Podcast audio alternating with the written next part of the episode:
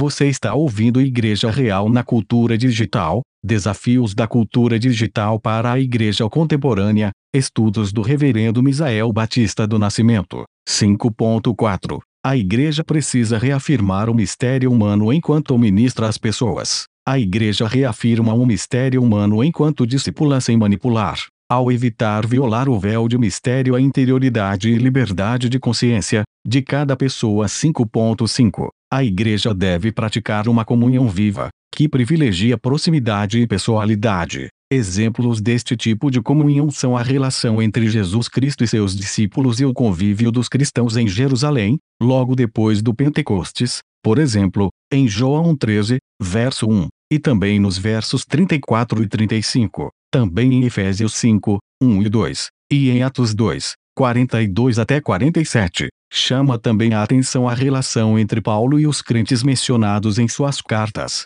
O apóstolo anexa observações aos nomes, indicando conhecimento pessoal, preocupação e elevada consideração, por exemplo, em Romanos 16, de 1 até 16 e também 21 até 24, e em Colossenses 4, de 10 até 17.